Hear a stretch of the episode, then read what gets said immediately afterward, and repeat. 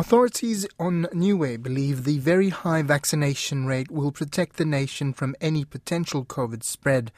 After two years COVID free, the small island nation has recorded its first case of the virus in a traveller from New Zealand. The person is now in quarantine along with 26 other passengers who were on board the plane. RNZ Pacific's Elisha Foon has the latest. For two years, Niue has been in its own bubble of the Pacific, sheltered from the virus which has plagued the rest of the world. Now COVID 19 is on the country's shores in border isolation.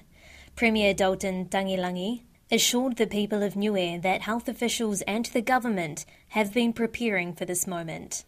The case is currently in quarantine and will be monitored closely by the health officials.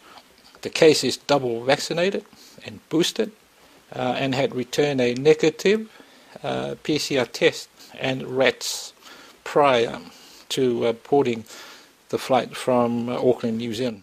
Niue, which has a population of just under 2,000 people, has been well ahead of the game in some respects, vaccinating 97% of its eligible population last year. High Commissioner for Niue in New Zealand, Fisa Pina, says he's pleased the country is well protected by high dosage rates. I'm not surprised that it's uh, finally get to Niue, but yes, Niue has been prepared. No, I don't think there will be any drastic changes, but uh, we had, still had to follow protocol that's been put in place for travelers going to Niue, and uh, because Niue was looking as opening the uh, the restriction of uh, you know isolation, looking at uh, next month, which is April. But uh, now with this happening, uh, the government will probably has to re look at uh, the review their their settings.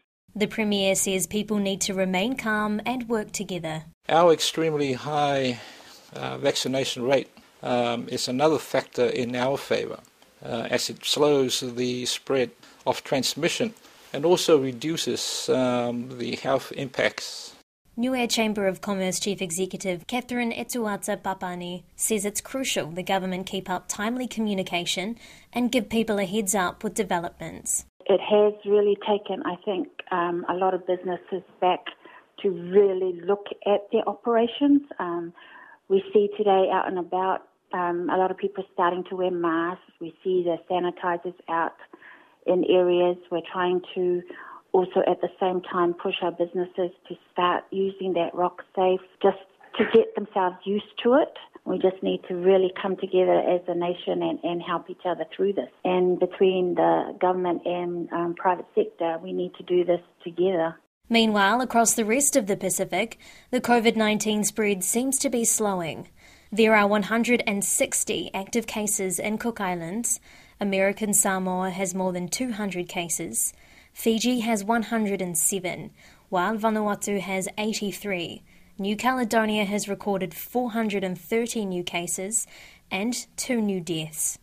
Lockdown restrictions also eased in Tonga, which now has 854 active cases.